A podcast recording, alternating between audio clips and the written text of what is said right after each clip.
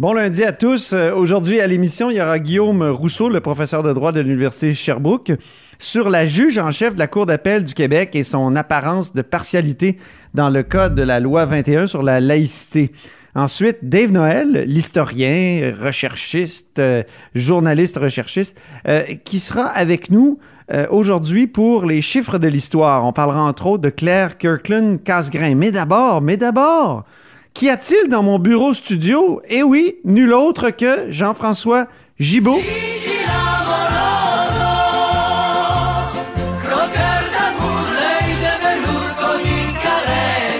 Directeur de la recherche à QMI et surtout notre compteur. Bonjour. Bonjour Antoine. Alors, euh, tu nous avais révélé euh, récemment que le gouvernement avait créé un monopole privé, subventionné évidemment, pour la récupération des frigos. Aujourd'hui, euh, on apprend maintenant que le ministre Charette n'avait peut-être pas fait toutes les vérifications nécessaires, je pense, avant de, de se coller comme ça à une seule entreprise. Oh oui, c'est un peu spécial parce que euh, c'est un, on en avait parlé, un monopole privé qui a été créé pour la récupération de frigos. Pourquoi? Parce que dorénavant, quand on a un vieux frigo, on va devoir le faire recycler dans un endroit. Ils peuvent pas seulement récupérer le, le, gaz qui est dans le système de réfrigération, mais aussi le gaz contenu dans la mousse isolante. Et ça, il y a une seule entreprise actuellement capable de faire cette opération et elle appartient à un monsieur qui s'appelle Jean Chouary.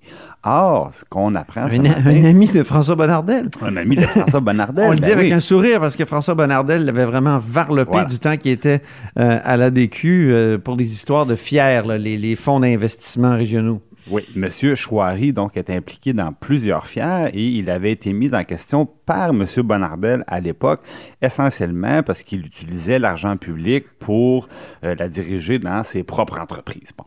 Et à ce moment-là, M. Bonnardel réclamait que des enquêtes soient faites sur M. Chouari. Il avait utilisé des mots très durs. Et on, on, aurait donc pu s'attendre cette fois-ci à ce qu'avant de reconfier à la même personne d'autres fonds publics, puis là on parle de fonds publics encore plus importants, le, programme au complet vaut 90 millions de dollars. Eh, M. mon Chouari, Dieu, OK. M. Chouari en aura une part importante de, de, de ce pas des petits investissements de fiers à, Non, à non, 2 non, non, millions. Là. On est dans, on est, on est dans les sommes importantes. C'est ça. Et là, ce qu'on apprend, c'est que ben, il fait pas seulement que dans les frigos, M. Chouari, Ouais. euh, puisqu'il est aussi dans le pot. Or, euh, il est associé à Qui une dit pas dit Annabelle Blais, qui, Ben voilà. qui a écrit là-dessus dans le journal ce matin. Alors là, ce qu'on, d'abord, on s'est rendu compte que M. Chouari était dans euh, le pot. Et là, il y a deux choses qui étaient euh, assez surprenantes. D'abord, qu'il y avait des installations de production de cannabis à même la, la- son usine de récupération de frigo, donc au même endroit. Donc, c'est assez euh, spécial de penser que le ministre de l'Environnement est allé se promener là, prendre des photos, euh, main dans la main avec M. Chouari, puis juste à côté, on avait, on avait une autre vocation, disons, tout proche. Bon, peut-être que ça lui... Peut-être euh, que ça se garde mieux dans des ça- vieux frigos. ah, ben peut-être que ça pousse mieux, je sais pas. Mais l'autre chose qui, qui est très problématique, c'est que M. Chouari était euh, premier actionnaire d'une entreprise qui se vantait, dans le fond, d'avoir euh, des, réserves de potes. Et là, le problème, c'est que c'est euh, des permis qu'ils avaient pour la production à des fins médicales. Parce qu'au Québec, c'est possible, ben, au Canada, en fait, c'est possible quand on a une prescription d'un médecin pour consommer du cannabis à des fins médicales, thérapeutiques, de le faire produire par un tiers. Sauf qu'évidemment, c'est très strict. Après ça, le tiers peut pas se servir de ça pour produire davantage ou pour en mettre de côté et le revendre. Ça, c'est interdit. Donc, la compagnie dans laquelle M. Chouari euh, est investisseur ben, se vantait justement d'avoir euh, ce qu'il appelait une voûte surnaturelle. Oui, c'est le, le- c'était- c'est un peu effectivement surnaturel. C'est pas éthique. Puis là, bon, ben, tout de suite, quand on a fait des vérifications, on a dit non, non, non, finalement, ça n'a pas vu le jour, puis tout ça est disparu rapidement. Du Euh, site ça, ça a web, été retiré. Oui, sauf que les, les spécialistes sont très clairs. On peut pas faire ça. C'est une pratique qui est, qui est pas permise. Donc, euh, maintenant, qu'est-ce qui va arriver? C'est ça la question. Maintenant que M. Charette voit qu'il a confié le monopole de la récupération des frigos au Québec et beaucoup d'argent public à une personne disons qu'il y a des comportements un petit peu sur la ligne au regard des lois, euh, ben là, qu'est-ce qu'on fait avec ça? Euh, là, ça serait à lui de répondre à ces questions-là. Et surtout, alors que son collègue assis à côté de lui au Conseil des ministres demandait des enquêtes sur cette personne-là, vraiment remettait sa probité en question, ben, euh, est-ce qu'ils ont fait des vérifications avant de, de Ça, c'est il y a une dizaine d'années, hein? François Bonnardel remettait c'est vrai que ça remonte dans la probité de M. Chouari en question. Alors là, la question qui va devoir, euh, à laquelle va devoir répondre M. Chouari, c'est quelle vérification est-ce qu'il avait faite par rapport à M. Chouari? Et là, il y a deux possibilités. Ou bien il n'a pas vérifié, ou encore il a vérifié puis il était à l'aise avec, dans le fond, les, autres parties de son commerce.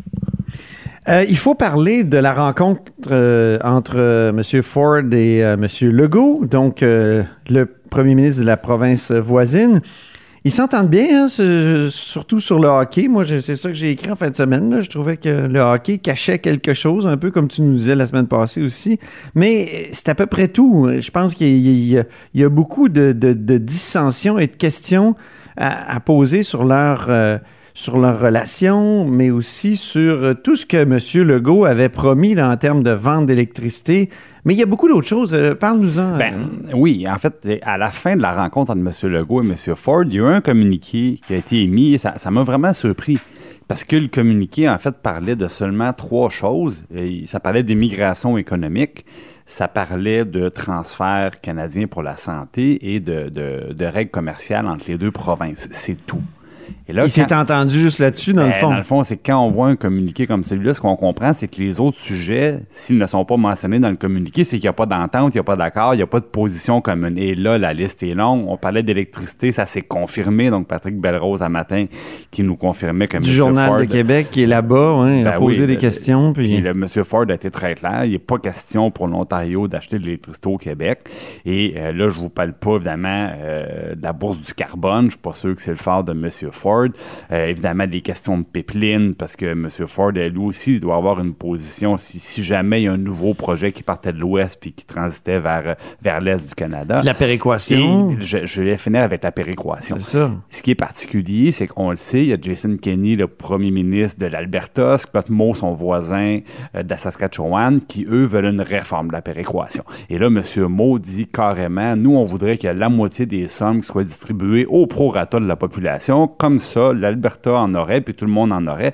Mais évidemment, il y en aurait beaucoup moins pour le Québec. J'en avais parlé. J'estime à peu près un peu moins de 4 milliards la somme que perdrait le Québec avec la, réforme en question. Bon, maintenant, ce qui On sera encore en surplus ah, oui. cette année. cette année. Mais peut-être que dans les années... Euh, prochaines, ça serait pas ça le cas. Ça pourrait être plus difficile. Et là, la difficulté, c'est que pour la première fois en 10 ans, Antoine, l'Ontario, cette année, ne reçoit plus de péréquation. Oui. Terminé. Évidemment, c'est parce que l'Ontario a fait des progrès économiques dans les dernières années, donc il est passé au-dessus de la barre. Il n'y a plus d'aide de péréquation. C'est sûr que dans ce contexte-là, où les premiers ministres de l'Ouest disent à M. Ford, hey, euh, vous non plus en Ontario, vous n'en savez plus de péréquation, et si on réformait ça? Et là, ça devient problématique, parce que, évidemment, l'Ontario, la province la plus populeuse au Canada, à partir du moment où M. Ford embarque dans le train de Jason Kenney et de Scott Moe, la pression va commencer à être pas mal plus importante pour réouvrir tout le fonctionnement de la péréquation. Donc, euh, moi, je pense que c'est là qu'on voit que le Québec se retrouve dans une position un peu plus difficile. Surtout que M. Girard, dans une lettre euh, la semaine passée, a dit qu'il n'était pas fermé à revoir la formule de péréquation? Ben, J'avais dit à ce moment-là que c'était peut-être une erreur de, de M. Girard d'avoir simplement accepté le fait d'ouvrir de, d'ouvrir la boîte. Mais ben oui, c'est ça. Mais je pense boîte de Pandore. Je pense qu'il se mord déjà les doigts. Merci beaucoup, Jean-François Gibault, notre compteur et accessoirement directeur de la recherche à QMI. À très bientôt.